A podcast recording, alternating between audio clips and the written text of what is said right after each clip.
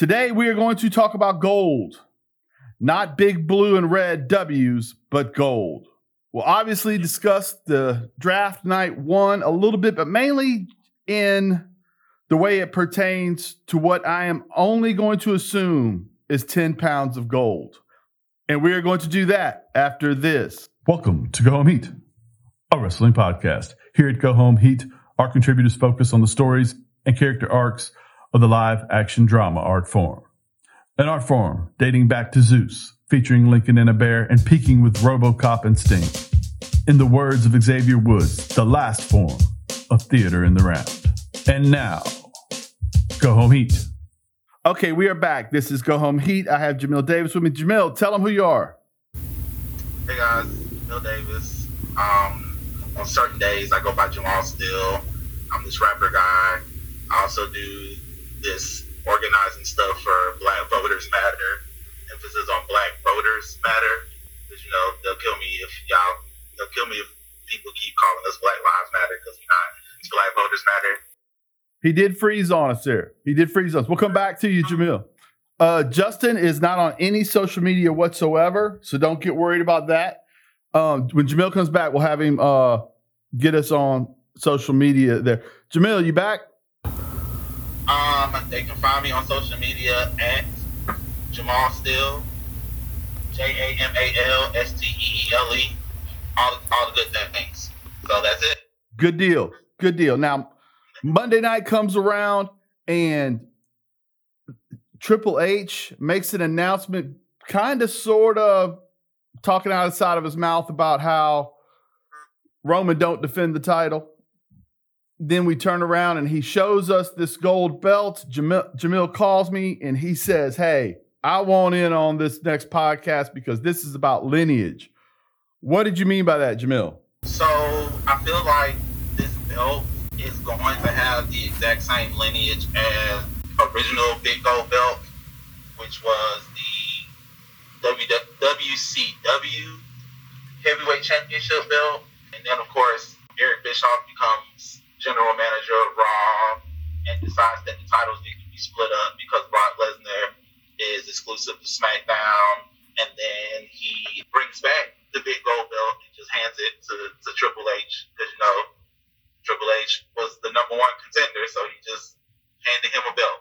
No, no tournament, none of that. So now we're at this place where Roman is exclusive to officially now SmackDown after after Friday's events. Monday on Raw, we get this nice belt that literally looks like the big gold belt, but just with a big huge WWE logo in the in the midst of it. And I just feel like, hey, this is the big gold belt situation all over again. And it's pretty appropriate because Triple H always loved that belt. And he always loved everything that came with that belt, whether it be NWA lineage or WCW lineage when WCW was actually, I don't know, good. And here we are. That's the lineage that this belt is going to have. I could be wrong, but I've been wrong on very few occasions when it comes to the last two, two and a half years of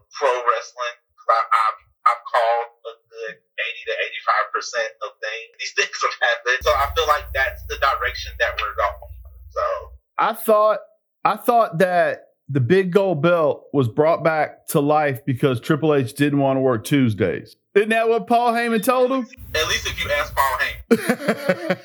All right, Justin, who do you think about when you think of the big gold belt? I always think, you know, he's not my favorite, but you always think of the NWO painted big gold belt.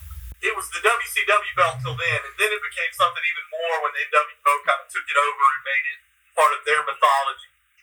And then think of guys like Sting. You think of guys Flair back in the day holding that belt. My real problem is, golly, it bugs me now even more. I will tell you, the Cody Rhodes thing bugs me even more now. Right. You had a story you could have told even better now. You could have had. He didn't have to lose both belts. Roman could have lost one belt. Cody. They could have come in this night and said, "All right, you didn't win that that ugly WWE belt. You won this. This is going to be the belt for Monday night from now on. And now you represent Monday night. And like Jamil said, if you're going with the big gold, which is the WCW belt, you got a guy here who's got a past that goes back to the WCW. His past, you know, his daddy goes back to NWA, Crockett Promotions. That's where that belt seems to come from. You could have even told a better story by putting that belt in. God, it hurts me to say this because I am not a Cody Martin. But they missed the ball so bad. It just drives me nuts. I tell you, I tell you what, you can like the difference in our ages is funny, right? Because I'm a little bit older than you, so when I think of that belt, I think of Flair. But I was thinking as I was trying to jotting down what we're going to talk about, I was thinking, you know, Justin, Jamil are a little bit younger. They probably think of Hogan's NWO version and or Goldberg standing there holding it and then of course you know the the hunter version where he where he had it on he he wore it quite well. And you are right in that cody being given a belt that looks like the one dusty had after defeating roman is a moment that just is not going to have happened. The fact that it looks like a belt that his father held bothers me because i don't want him winning that belt. I don't know about y'all. You know what i mean? I don't want him winning it to me, the story is you have to be Roman. Yeah, like it, that's that's the story, and that's the thing that I I honestly want that either because the story, even with Cody when he first came in, the story always was I'm winning the belt. My dad never won. Yeah, His dad, his dad has won. Like if the lineage of this new belt is the big gold belt, his dad's won that a bunch of times when it was the 10 pounds of gold or the big gold. So now, as a consolation prize, because he didn't win the match at WrestleMania against Roman, Roman Reigns, we're going to have Cody win this tournament to crown the new world world heavyweight champion, a belt his dad's already won, and technically a belt that Cody has already won because Cody's been NWA World Heavyweight Champion. He just he just had the ten pounds of gold. No, I agree completely. If he took it from Roman legitimately, that's one thing. If you hand it to him because he beat some other people who aren't the guy at the top, it's Cody getting that belt delegitimizes it because Cody didn't come here for that belt. That's the belt Seth freaking Rollins needs, or Sheamus needs, or even Shinsuke needs, because you need somebody who came who wants that belt. Seth Rollins, I felt like in his promo on Monday night, jump started everything when he said, Hey, we this is something we can push the industry forward for. Because if you remember back when there were two belts, the Monday Night Raw belt would get passed around. Hell, Brad Layfield had that belt forever. And nobody thought he was the best wrestler in WWE, but it stayed on one guy.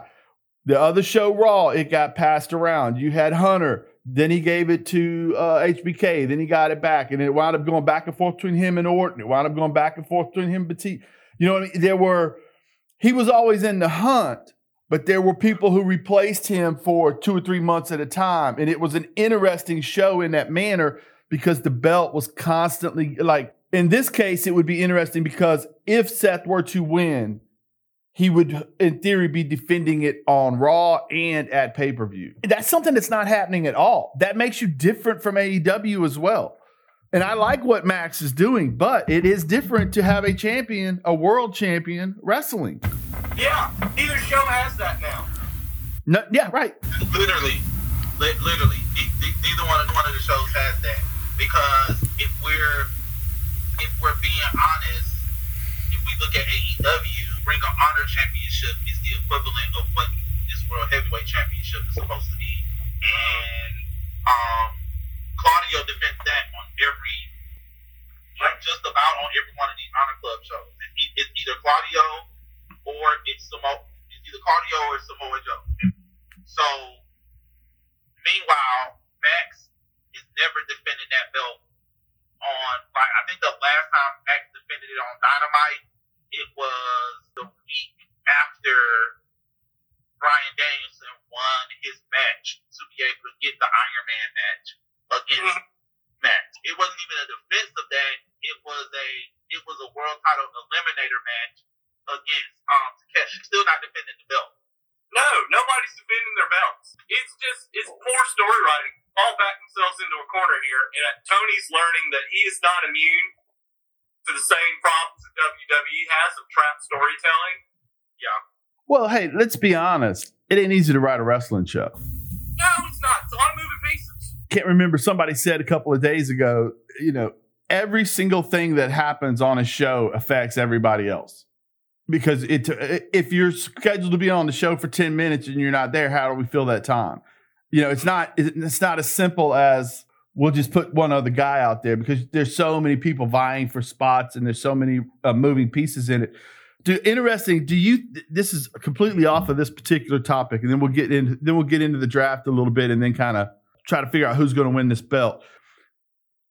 Do you think that Hogan spray painting the NWO belt is why we had the skull belt with Stone Cold and the Brahma Bull belt and then the spinner belt and when WWE saw the merch that sold? I think so. Oh, oh absolutely. Yeah, because I mean, even right now in the WWE shop, one of the highest selling belts is the NWO spray painted World Heavyweight Championship.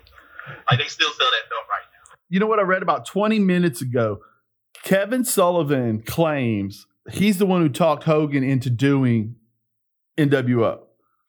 And Kevin Nash said on his podcast this week, he said Sullivan and Hogan were staying in the same uh, beach condo for Bash at the Beach.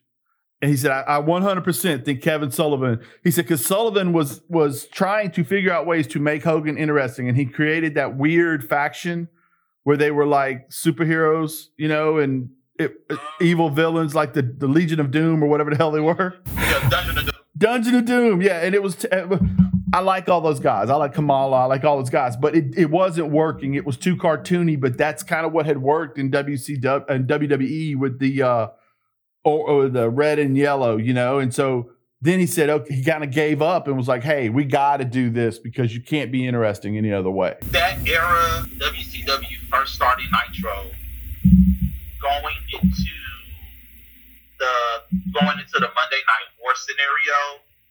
Every everybody, even even the casual fan, because I mean there were spreadsheets during that. There were there were dirt sheets during that time, but they weren't like how it is now. I mean, you know, the internet wasn't really like popping, popping. But like, I wasn't the dirt sheet type of fan. I wasn't the call call Gene Okerlund WCW. so, um, like I was just a casual wrestling fan, and even the casual wrestling fan hated. Everybody hated this Dungeon of Doom storyline. Like, first off, we all knew Andre the Giant didn't have any children. So how are you gonna pass Paul White off as the son of Andre? like, everybody knew he didn't have any kids, and and the math doesn't math. Paul White being Andre, it doesn't. No, it's not adding up. So that that that was one part, and then yes, the, the vignettes in between matches on Nitro with the Dungeon of Doom, it is awful. Like it was just awful. And so wait, one great part of the Dutch, introduction of the great, the Yeti. I hate the Has Hulk Hogan ever been in greater peril than when he was being made love to by Paul in the Yeti in the middle of the ring? That was it. Yeah, yeah. That was horrendous. And it, it, it, I mean, and, no, and that was the thing. So it's like fans was looking at this, and we all were just like, "What's going on?" But then again, you turn over to Raw, and it was no better because you had the Ringmaster being turned, being slowly turned into Stone Cold. Bret was doing some semi decent stuff.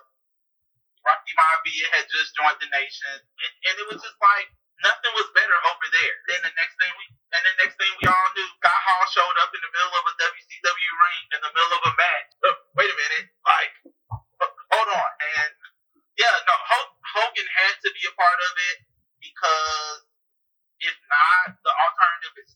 Now let's let's slide into quickly. Seth's you know, you have the Hogan heel turn allows for the character to get better. I don't know that any modern character has been saved more than Seth being turned into this first the the thinking bad guy and now just a wild man that also is thinking almost a weird jokerish thing but Yeah, I agree with that. That metamorphosis, I think this is the best Seth Rollins that there's ever been. And it's his. He found that. It's something he put together when nobody was paying attention to it, really.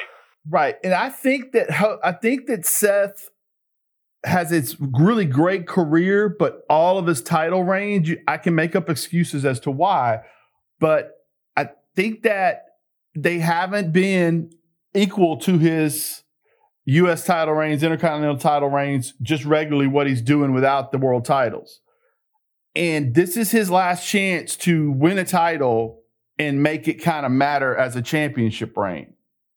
And I and who do who do you think should or even okay, who are the prospects for you to legitimately win this world title on Raw? Mm, legitimately be the second best. Uh, let's see. Seth, I don't want Cody in it, but Cody's going to be in it.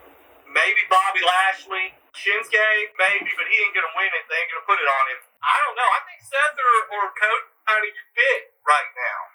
So here's the thing I read this morning in PW Insider. The, the story is both Raw and SmackDown people are going to be in this tournament for this belt. So my thought process is whoever wins it, no matter if they're on Raw or SmackDown, ends up on Raw.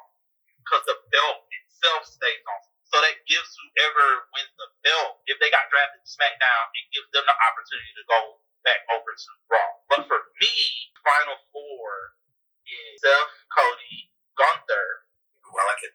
and Shinsuke. I think that's the final four. I think Seth went. I think the finals is Seth and Cody, and I think Seth beats Cody, Wow. um, world world heavyweight champion, because we still have to we still have to take Cody down the hard time road. Because I still think the story is, Seth- I mean, Cody beat, beating Roman at WrestleMania. I think they found a way, even with Cody on Raw and Roman on SmackDown. I think they found a way to still make that happen. So if you could make that happen at SummerSlam, I'd appreciate that because I really am I'm getting tired of this crap. Well, yeah, that's my point exactly. That belt becomes stagnant. That belt is molding Roman's waist now at this point. It is killing the show. It's sucking the air out of the building. But not because he's bad, because he's not there. And I don't expect Right. he's work. Give the man a vacation. But to make us sit there for a year watching programming, knowing that nobody's going to take that belt off him, having them try to manufacture some sort of. It, it, Bill knows it already, and we know it already. Everybody else is going to know it already. So you just got to pretend. Uh oh, who, who who gets sacrificed in this next year and keep the storyline going so they can bleed over to Cody? Who has to eat those pins and get their career shortened up? I don't know. I just think they had a fix. They could have pulled the trigger for once. It was SummerSlam too, but I feel like it's gonna be WrestleMania because they want they want to give people the illusion that Roman is going to break Bruno Sammartino's single reign. That record's never that record's never been touched, by the way.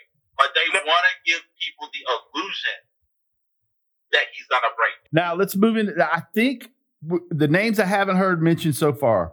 Drew McIntyre's on Raw. I know they're having contract issues with him. I don't think he'll win it, but I think he'll be involved in all this somehow. You know, maybe lose a preliminary thing. A guy that I think deserves a run, if it's not Seth, is Sheamus. Yes. Yeah. He's the guy who's he and Seth have been the company guys, putting guys over, getting in beefs, getting in programs, and creating fantastic matches. He deserves it if it's not Seth. Now, there's one other name, and hear me out. Main event Uso. I uh, no, I can't. Mm. I like that actually. To me, if if you had him leave and get into that tournament, they've been shunned by Roman, and Jimmy helps Jey win that title. You can create interesting things around that. And I'm not even saying it goes forever, but it could be very interesting in that way, and you could link the shows without them actually wrestling each other. And I think I can get you to Roman at SummerSlam with one move if they do it. If Solo decides to go with his brother instead of his cousins, and that worked really well because they've given us so much. We're all sure that Solo's going to bury the Usos at some point, and he would turn on like and not hit Roman, but hit Paul Heyman, like give Paul Heyman the Samoan spike, and then Roman's got to be by himself now. Now he's vulnerable. Right. Now he has out there and give him a win or two, and then you know with the next pay per view or two, and then at SummerSlam you can sell the story of him losing the belt because he doesn't have his three backups. I feel like man, that's wishful thinking though. Hey, AJ Styles is back, guys. I, I that's the biggest thing that happened for me last night was a I saw Shinsuke move to Raw. I do think Gunther is in a great, great spot moving over to Raw. If they put the belt on Gunther, I wouldn't have a problem with that either. The only problem with putting a belt a belt on a guy like Gunther, as young as he is, is how do you get it off of him in the next year?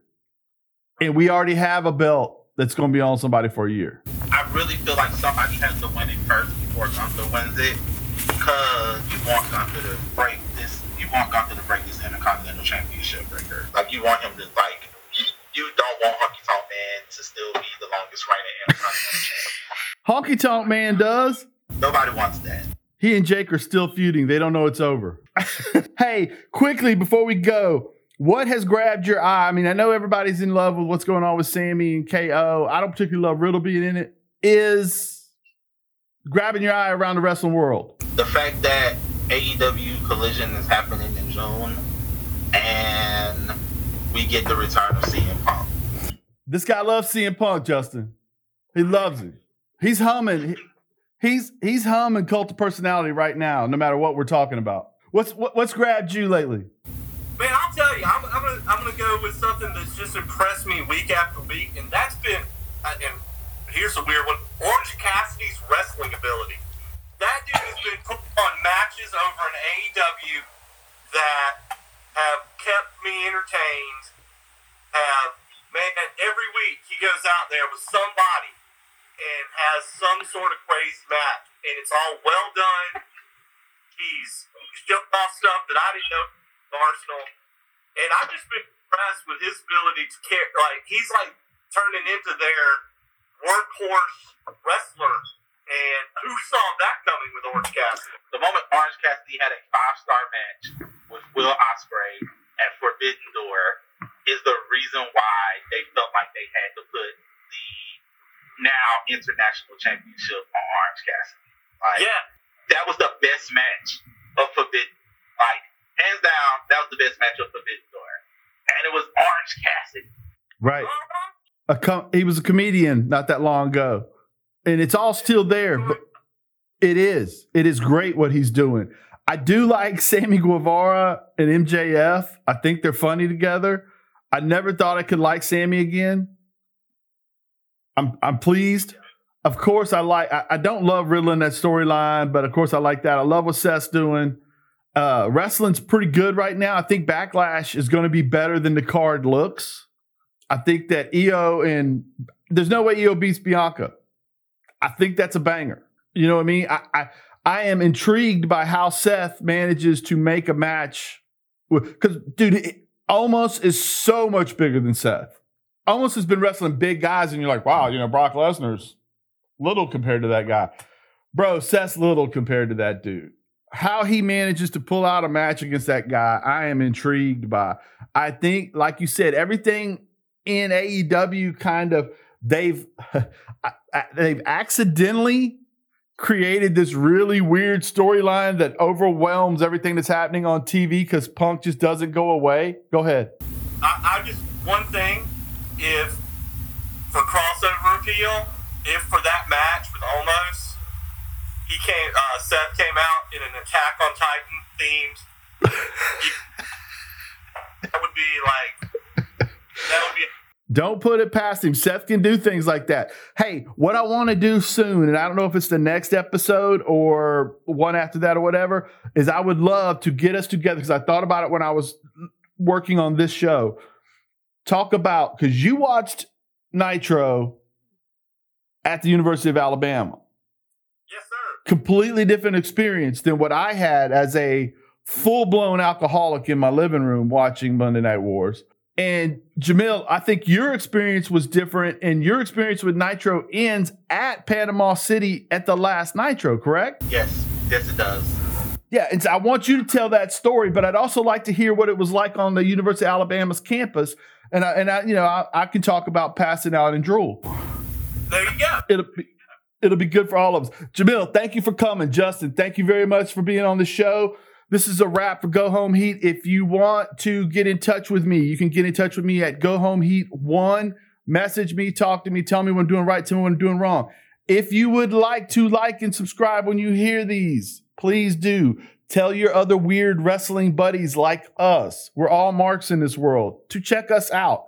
Jamil, thank you very much. Tell them where they can find you again. Once again, you can find me at Jamal Steele, J A M A L S T E L E. That's the rapper guy name. That's on Instagram as well as Twitter. Awesome. Justin, You can't find me anywhere. Go home. awesome. That's a wrap. Thank you, friends, again, Project. Thank you, friends, at the Daily Smark, your one stop shop for all things pro wrestling.